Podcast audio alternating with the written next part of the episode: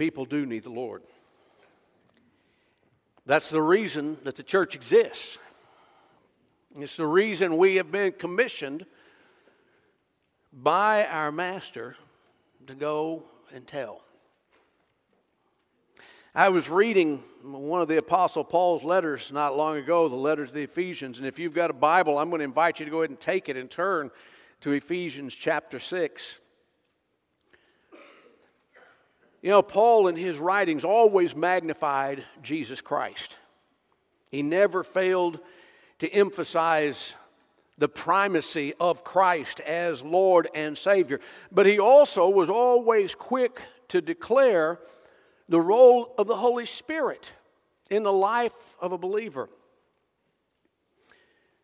He wrote to those in Ephesus and he told them that we are, as believers, marked in the Lord with a seal, and that seal is the Holy Spirit.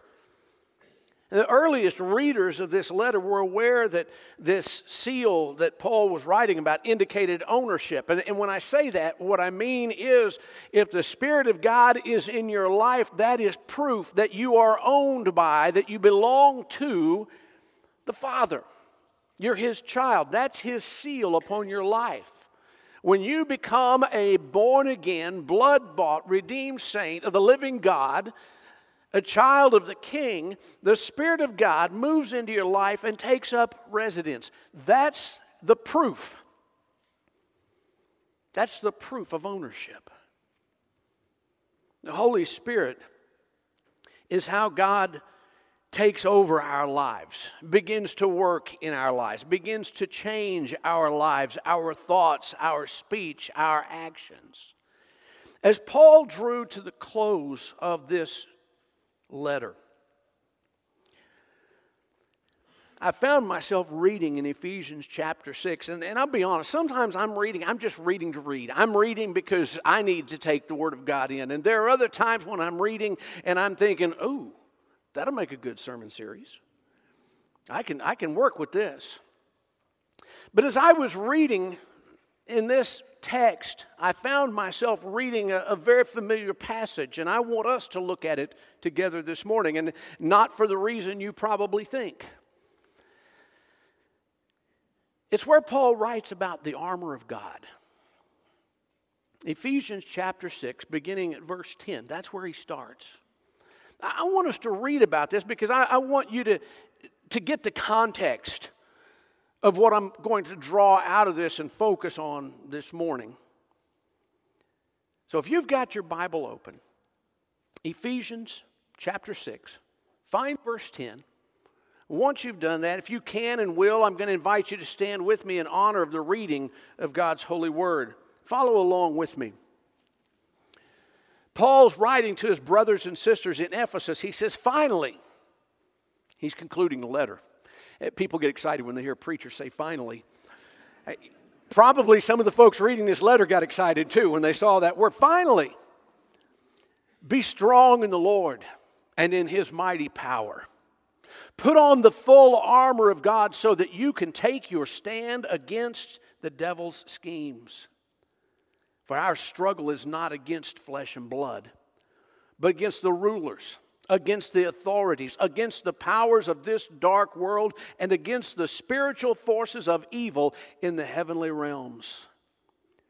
Therefore, put on the full armor of God, so that when the day of evil comes, you may be able to stand your ground.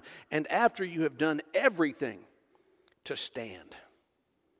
Stand firm then, with the belt of truth buckled around your waist with the breastplate of righteousness in place.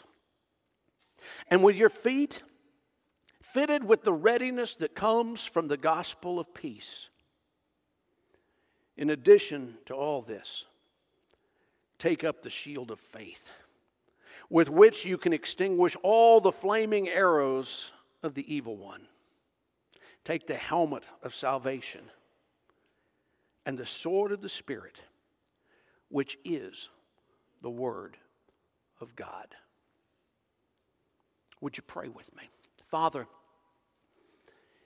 in the moments that we have this morning, I pray that you would speak to our hearts. Help us to understand that you have fully equipped your children and given to us every blessing that is needed for us to be able to serve you and fulfill your calling upon our lives. Father, I pray that you would begin a work in our hearts and lives to open our minds to the reality of the world around us and the reason that you have called us to this place that we might be salt and light and make a difference. Now, Father, I pray that as we spend these moments together, you would speak to us. Teach us your truth. Give us the courage and the grace to walk in it. Father, have your way in each heart in this place. For we pray this in Jesus' name. And all God's people said, Amen. Amen. You may be seated. As I alluded to a moment ago, it would be so simple to preach a series of messages on the armor of God to take each piece of the armor and talk about what it is and how it's used and how it equips us and, and, and what its purpose is in our lives as we serve together in the kingdom of God. But that's not my intention this morning as we begin. My intention is found simply in a phrase that grabbed my attention and grabbed my heart as I was reading this text a few weeks ago. It's found in verse 17. And if you've got your Bible, I hope your Bible is open. I hope you'll stay with me throughout the course of this. But I want you to simply look at these simple words where Paul commanded his readers to take the sword of the Spirit, which is the Word of God. The sword of the Spirit, which is the Word of God.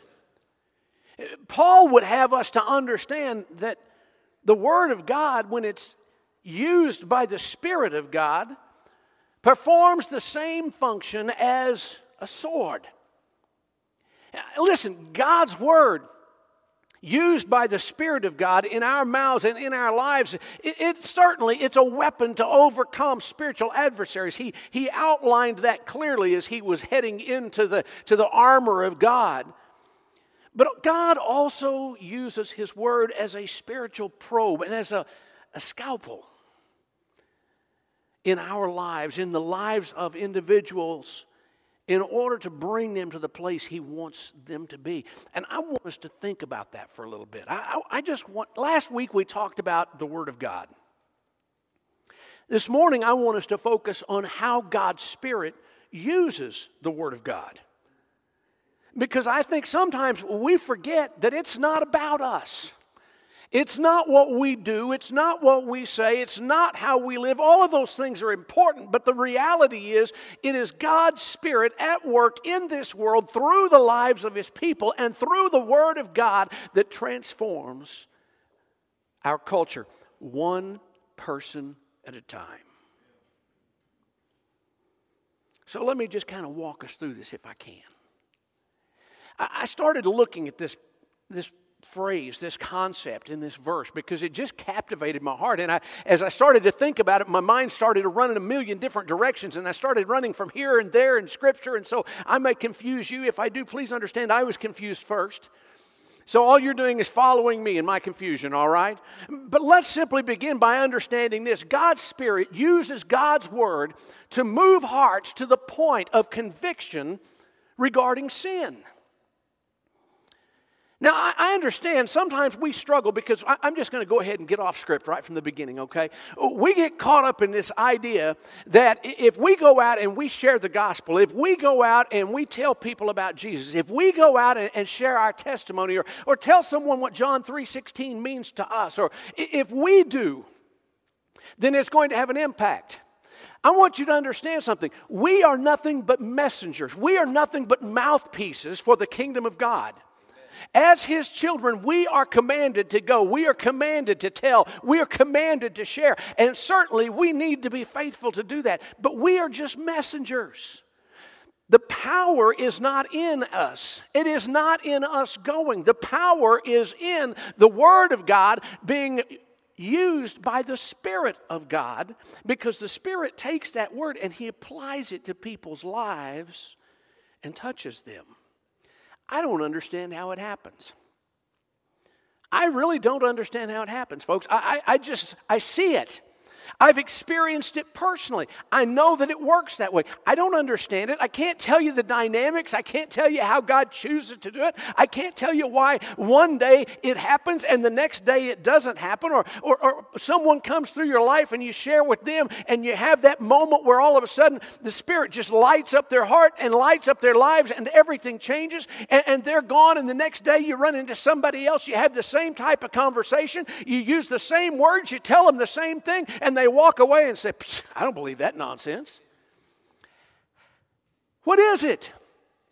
It's the Spirit of God. You see, He controls that. We don't. I, I struggle with that. As a pastor, I struggle with it. Listen, I stand up here every Sunday morning and I preach and I pray before I come here and I say, God, please open the hearts of people. If someone needs to move, help them to move. And, and I believe that He does that and I believe that He will do that. And I, I believe that and I've expected that every Sunday morning for 40 plus years. Now, I'm just going to be real honest. I'm going to get in trouble here. Uh, just let's just go ahead and get in trouble, can we?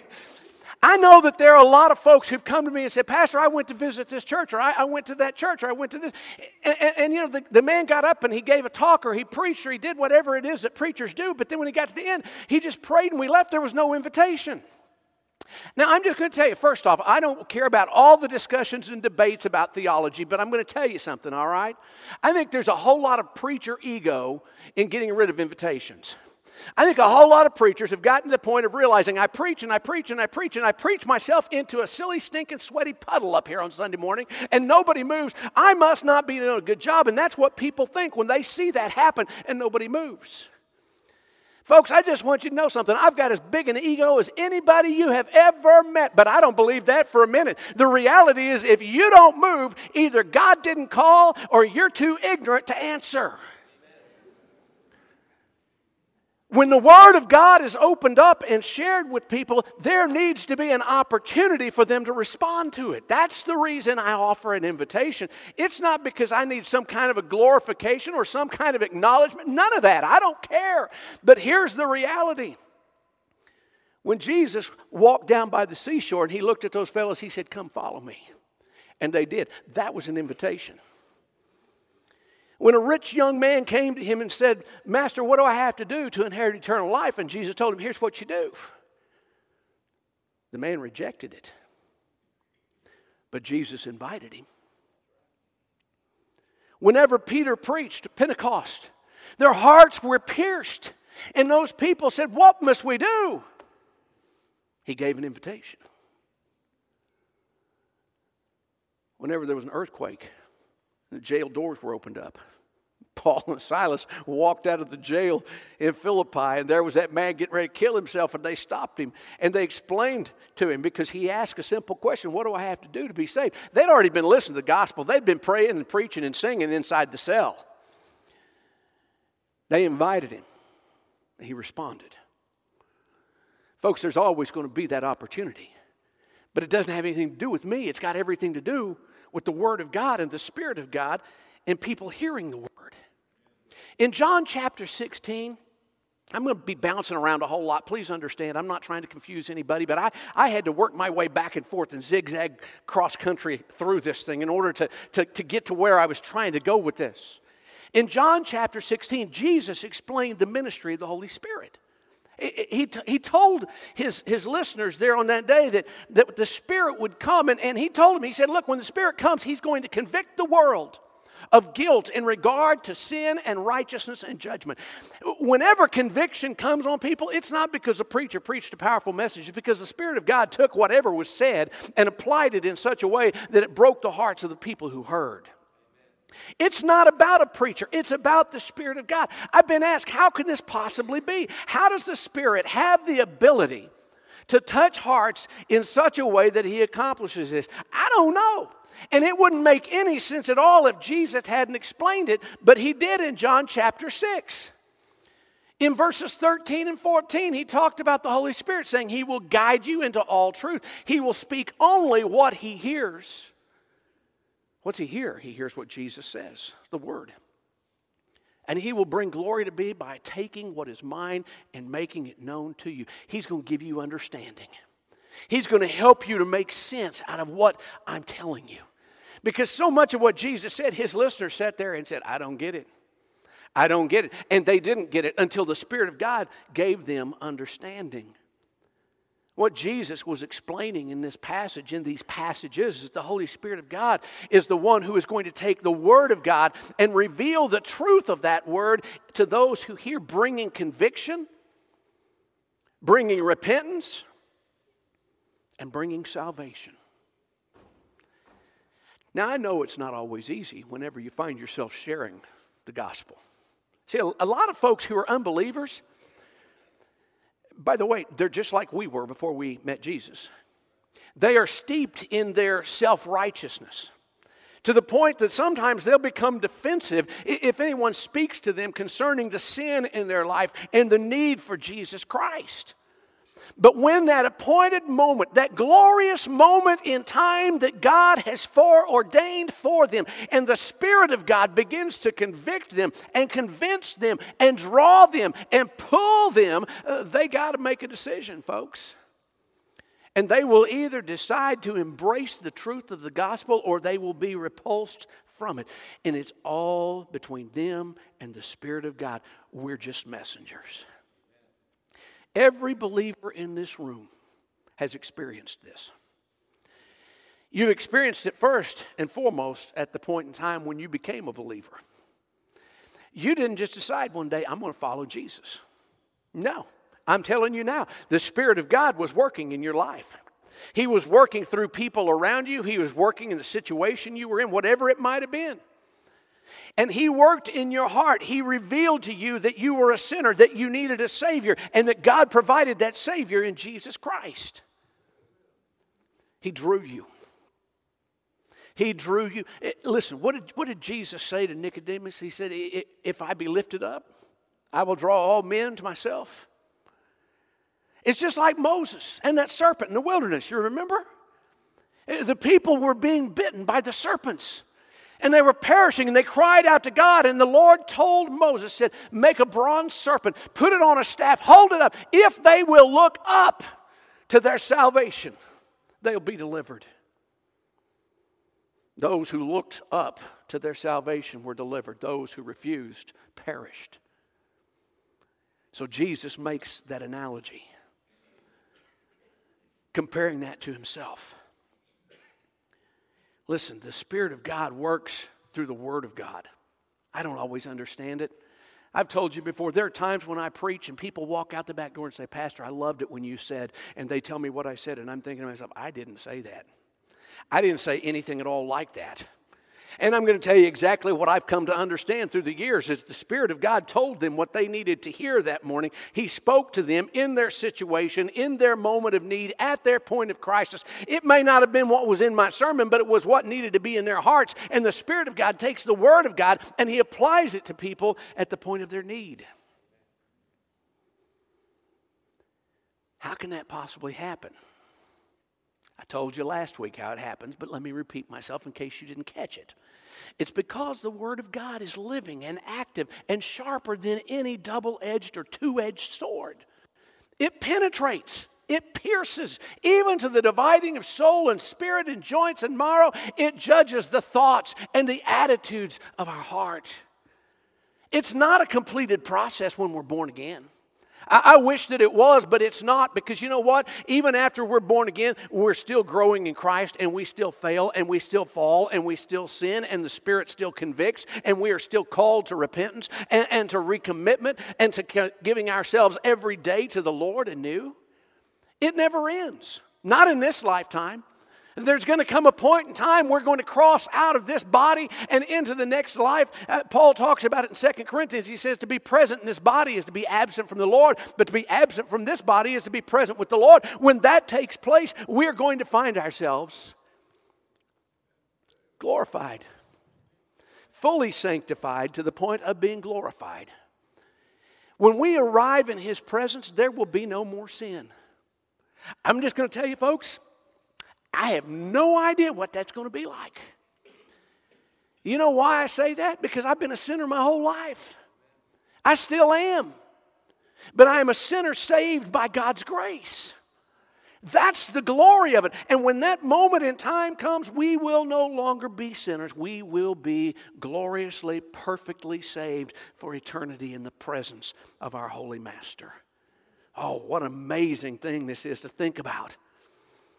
Spirit of God uses the Word of God to move hearts from to the point where we understand we're sinners. That's conviction. That's what God does. But he doesn't stop there. And I, I know I got to move fast. How my watch stopped. We, we got no hurry at all. It is going to be 11 17 until Jesus comes again, all right? So y'all just stay here with me. Don't look up there. I know no help back there. Let, let's move on. Let, listen, God's Spirit uses God's Word to cut away what is unproductive from his church. oh, preacher, you're about to get personal now. Yes, I am. But you know why I am? Because Jesus was. I, was looking at this and, and thinking about, you know, how this applies. And I found myself thinking about John chapter 15. Y'all familiar with John chapter 15? I see a few bobbing heads and I feel, see a whole lot of confused looks. In John chapter 15, Jesus talked about the pruning process that happens in the lives of believers. Now, the believers joined together are the church, aren't we? Yeah, we are. In, in John chapter 15, verses 1 and 2, Jesus makes it very clear. Look, he says, I am the vine, and my Father. My Father's the gardener. Jesus says, I'm the vine. Dad, he's the master gardener. Now, here's what Dad does He cuts off every branch in me that bears no fruit. And while every branch that does not bear fruit, he prunes so that it will be even more fruit. Listen, he eliminates what doesn't and he improves what does. How does he do that? It's the moving of the Spirit, it's the working of the Spirit, and it is the Word of God. Listen, the pruning process that God applies to our lives, it's not to cause pain, it's not to punish, it's to cleanse the vine. It's to make the vine more effective. It's to make the gospel more powerful. It is to make the word of God more intense. Listen, Jesus, by the way, if you've turned to John chapter 15, you can look at verse 3 because Jesus took it a step further and he said something to his followers who were sitting there listening. He said, You're already clean because of the word I've spoken to you. The word cleans.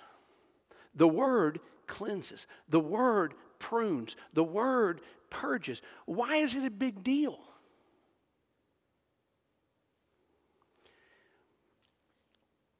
Most of you who know me know I'm from Oklahoma. I love my home state.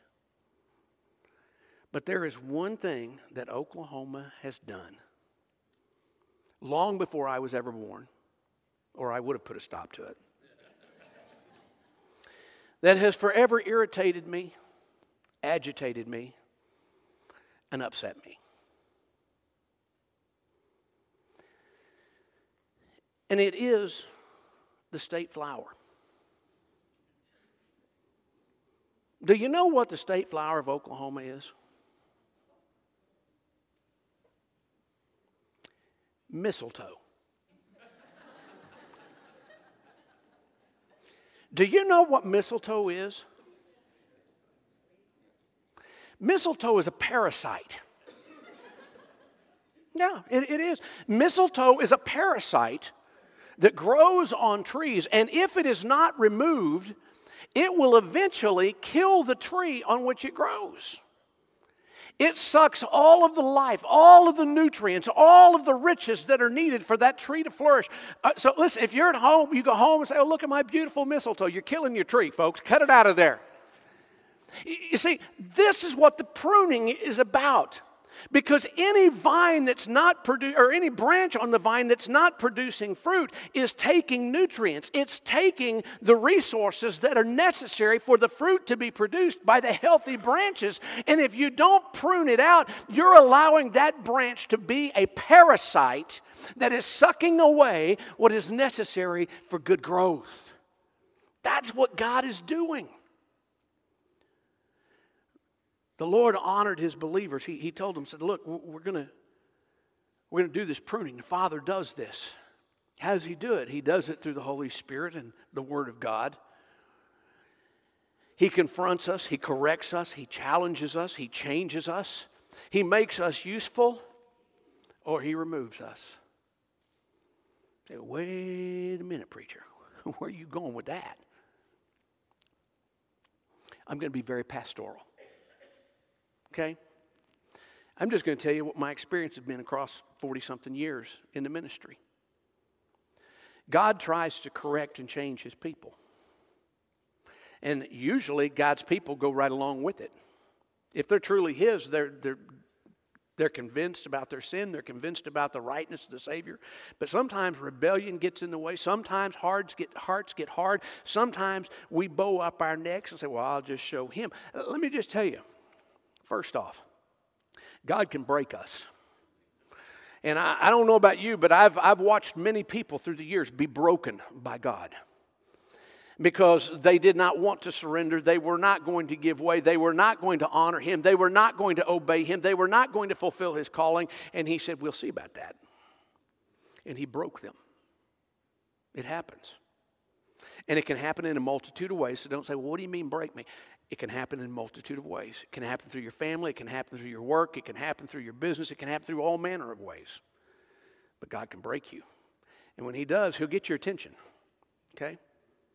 Second thing I'm going to tell you is this I've seen through a lot of different places in a lot of different years times when someone who would not allow God to fix them, He moved them because he wanted to do a work in a particular place and in a certain way, and he simply took someone who would not be a part of that and he removed them, took them to some other place, and gave them another opportunity, another chance. But I'm going to tell you the third thing, and this is the part that always makes people say, I knew he was going to go there. Sometimes God calls children home and says, I'm not going to allow you to stop what I'm doing. He said, Well, you don't know that. I've seen it. And most of us, if we're honest, would have to say, Yeah, I've seen that, or at least I've suspicioned that. See, I want you to understand something. This portion of a verse that I'm, I got so hung up on in my office the other day the sword of the Spirit, which is the Word of God. Think about that sword for a moment a sword.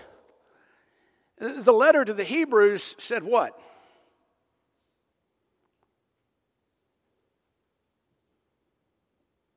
The letter to the Hebrews said that that sword was two edged, it cuts.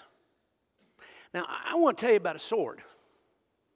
I kind of like action movies. And I know there are a lot of those out there where you guys see guys. So anybody seen Gladiator? Well, you've seen Gladiator, you understand that. Ben Hur, Spartacus, all those movies. You got a sword. What are you doing with the sword? Well, that sword is both offensive and defensive. It can be used to cut and to slash and to stab, but it can also be used to ward off attacks and to protect oneself. The Holy Spirit uses the Word to build us up. He uses it in a defensive manner. He, he wards off attacks. He builds us up. He feeds us what we need to be fed. But He also uses it sometimes, I believe, in, in an offensive manner. He has to cut, He has to slash, He has to stab, He has to pierce because He has to remove what doesn't belong there.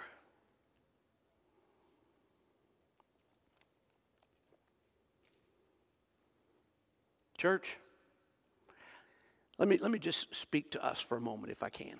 Brothers and sisters in Christ, those of you who are part of this congregation, or those of you who maybe haven't become a part of this congregation yet, but you feel like this is home and, and you belong to Jesus Christ, let me just speak to us.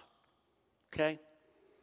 It is much easier to live in harmony with the Word of God and to live at peace with our Master than it is to become rebellious and live at odds with the Word, with the Father, and with the Spirit who works and moves among us.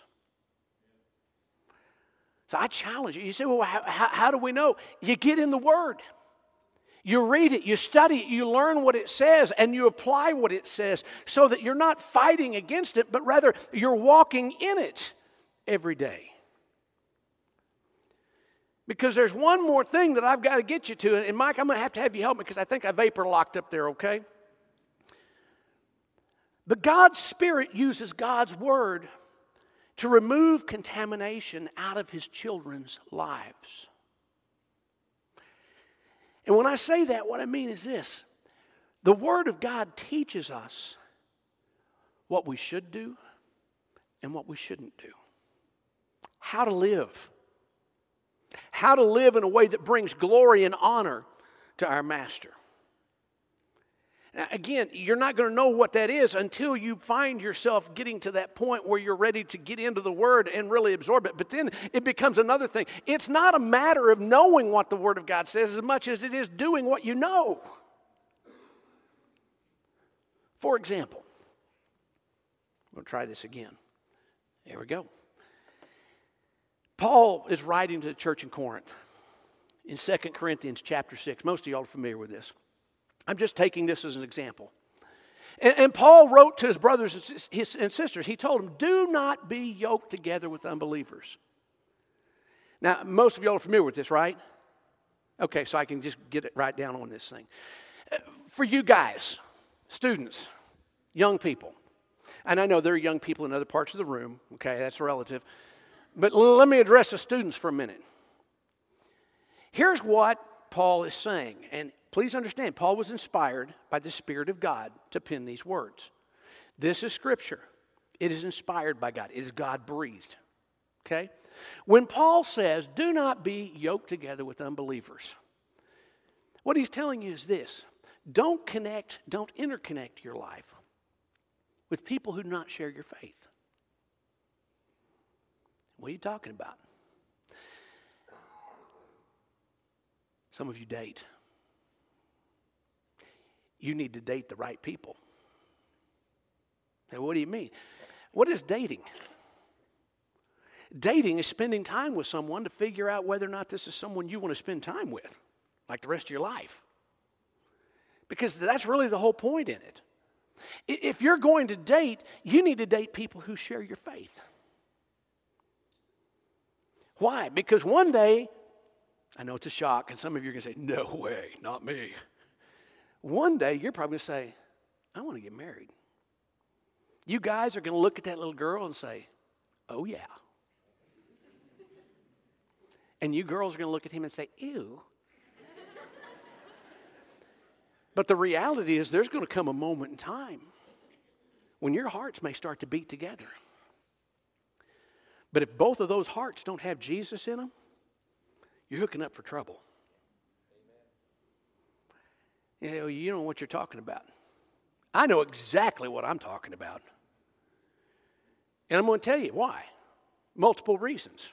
A, God blessed me with a godly wife. I didn't deserve it, but He did it. And she's the best part of my ministry. I've also got a number of friends that were called to the ministry, and they didn't marry women like my wife, and they're not in the ministry anymore.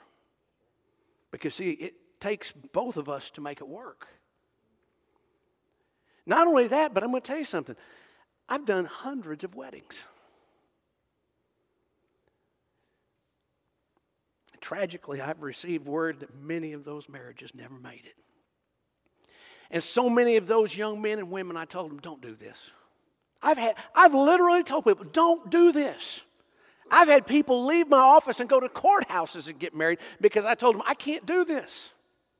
They did it anyway. Look at what Paul said after that. What do righteousness and wickedness have in common? What fellowship can light have with darkness? What he's saying is this your lives need to be linked up with people who share your faith. Now, can it work? Absolutely, it can work.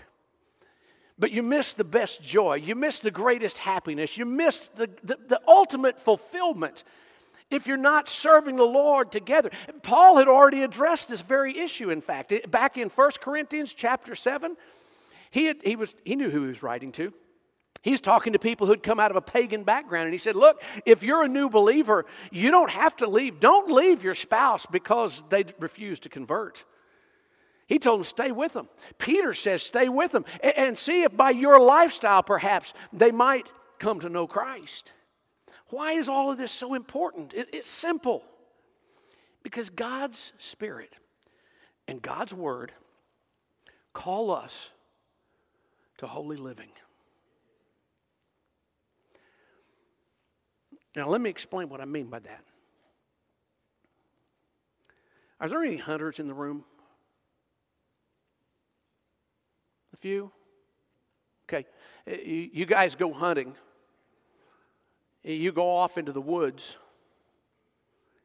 and you dress just like you're dressed right now, correct? No? What's different? What? I saw your lips move. Camo. Yeah. You want. I'm one of you guys, okay? So I mean, but but think about what I'm getting ready to say. You want to look like a tree. Yeah. Now, some of our wives are thinking, that's because he's dumb as a tree. we camo up, we paint our faces. We want to look like a tree. We want to blend in to the environment because we believe that that animal is so ignorant that if we sit still looking like a tree, they won't know we're there.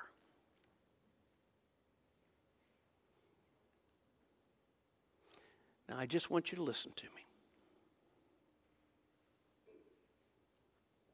Much of the crisis of our world today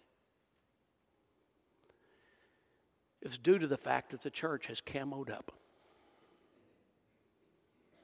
and gone and sat down in the world. Trying to be invisible, unseen, and unrecognized. When the church does this, becomes a, a, group of camouflage Christians the world suffers because when that happens, we're not recognized as being different. We are no longer salt and light. We have become just like our surroundings. And God's Word has never called us to be camouflage Christians. He's told us to put on the whole armor of God. And once you've done that, to stand. Stand firm, stand unmovingly. Why would we do such a thing? because God has called us to.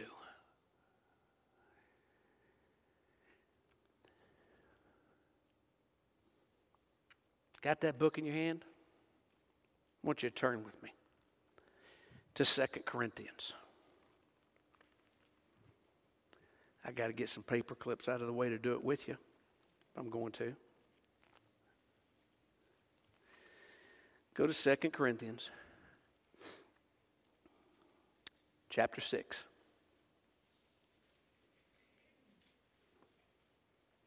And I want you to allow the Spirit of God to use the Word of God to point you to the truth right now. Don't have a Bible? Here it is. Chapter 6, verses 16 through 18. As God has said, I will live with them and walk among them, and I will be their God, and they will be my people. Therefore, come out from them and be separate, says the Lord. Touch no unclean thing, and I will receive you. I will be a father to you, and you will be my sons and daughters, says the Lord Almighty. The Word of God says, be different. Be different. God's Word calls us to stand apart from the world. Our speech should be different. Our attitudes should be different. Our actions should be different. Our passion should be different. And the reason why is simple because our eternal destination is different. The ways of God and the ways of man are vastly different. And they really are easily differentiated if you get into the Word of God and let the Spirit of God begin to reveal the truth to you. one scholar I was reading was trying to explain this, and I loved the illustration he chose. I'd never thought about it before.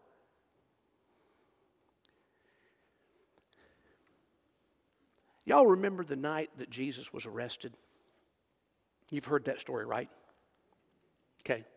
The Last Supper. And then they left the upper room and they crossed the valley and they went into the Garden of Gethsemane. And Jesus prayed there. And he prayed several times, and his followers just were, man, they were having the, the after meal nap thing going on. They couldn't stay with him. But then the noise came and the light came, and it was the soldiers coming to arrest Jesus. And Judas walked up and he kissed Jesus. And one of the twelve, Peter, grabbed a sword. Don't miss the significance a sword. And swung it like a fisherman. Thinking he was going to sever a head, he clipped off an ear. Malchus, that was the name of the high priest's servant whose ear was cut off, was Malchus. And it caused an uproar. Can you imagine the confusion in that darkness with just torchlight and the shadows and the trees? And the... Jesus calmly picked up that ear and placed it back on his head and healed him. Peter made a mess when he got a hold of the sword. Weeks later, it's Pentecost. The Spirit of God falls on the believers, and they go out into the street. And guess who starts to preach? Peter. But instead of Peter getting a hold of a sword, this time a sword got a hold of him. Because the Spirit of God who uses the Word of God, filled him and he spoke the truth of God. And on that day, because the Word of God was clearly and passionately laid open before the people in Jerusalem, thousands of souls came to know Christ. Friends, it's time for us to put down our swords and let the sword of God take us.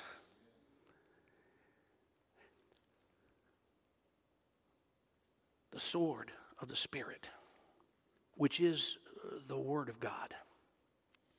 That's the only weapon we need. That's the weapon we must use.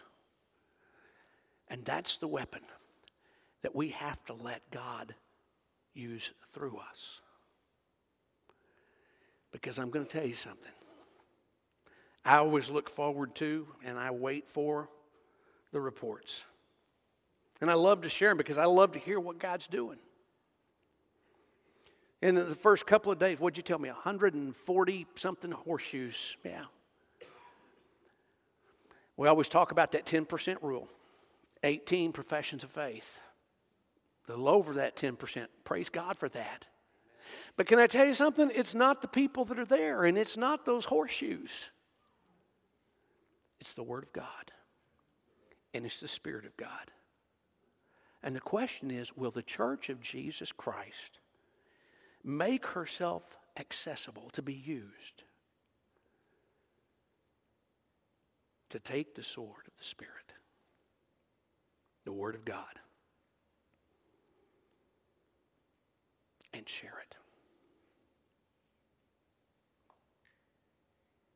That's the decision that you and I have to make.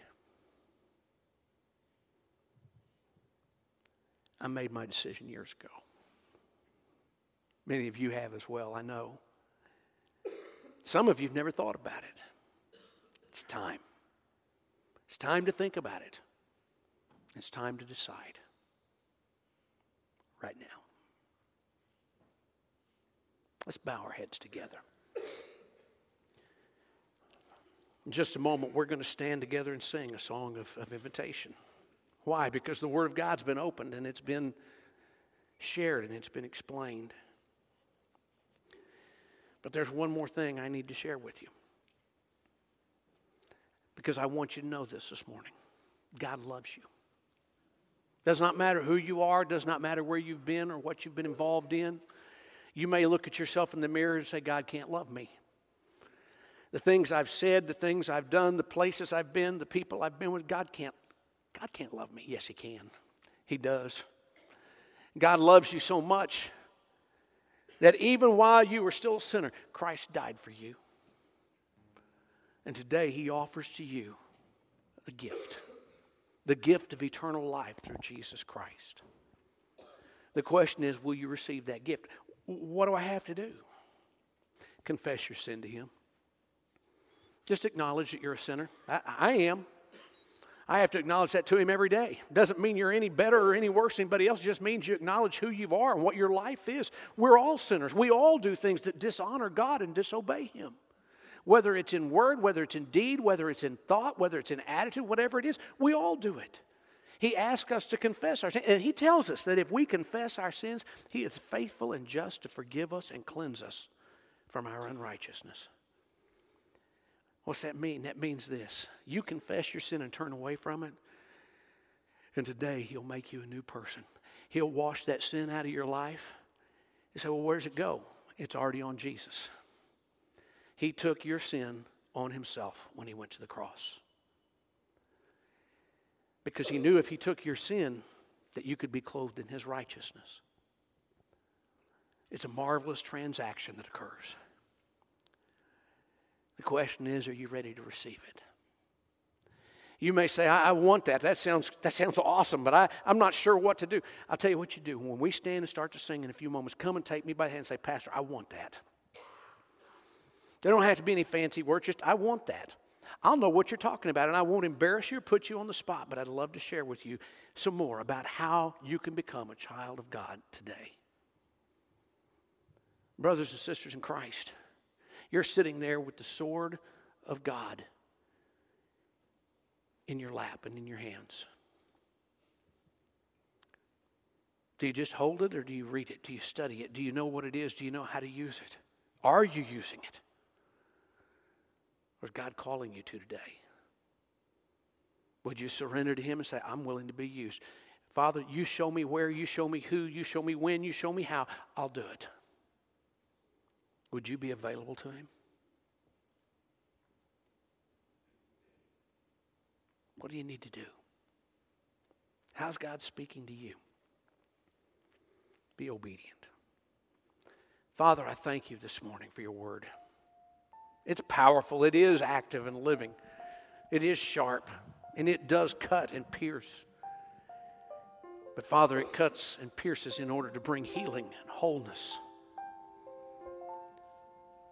Father, I know that in this room, there's some who need a relationship with you. I pray for them.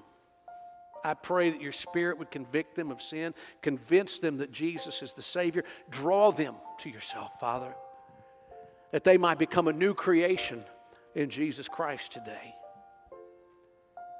Lord, I know also there are a lot of my brothers and sisters in this room. We share our faith in Jesus Christ. We share it with one another, but we're called to share it with the world beyond us. Some are faithfully doing that. And Father, some never have. I pray that your Spirit would begin to work in our hearts to convict us of the need, to grow in us a desire and a passion to be used. Father, I'm not sure how it is you speak to hearts. I just know that you do it. And I know you've done it today. I pray, Father, that whatever it is you're calling toward, whatever it is you're drawing to, whatever it is you're trying to direct us to, that we would hear, that we would respond, that we would be obedient. And now, Father, I pray, have your way in our lives. Whatever you desire to do, do it. We're going to rejoice together in it because we know that it's not about this church, it's not about this pastor, it's not about us as a people, it's about you. Father, we want to honor you with our lives. So have your way. For we pray this in Jesus' name. Amen.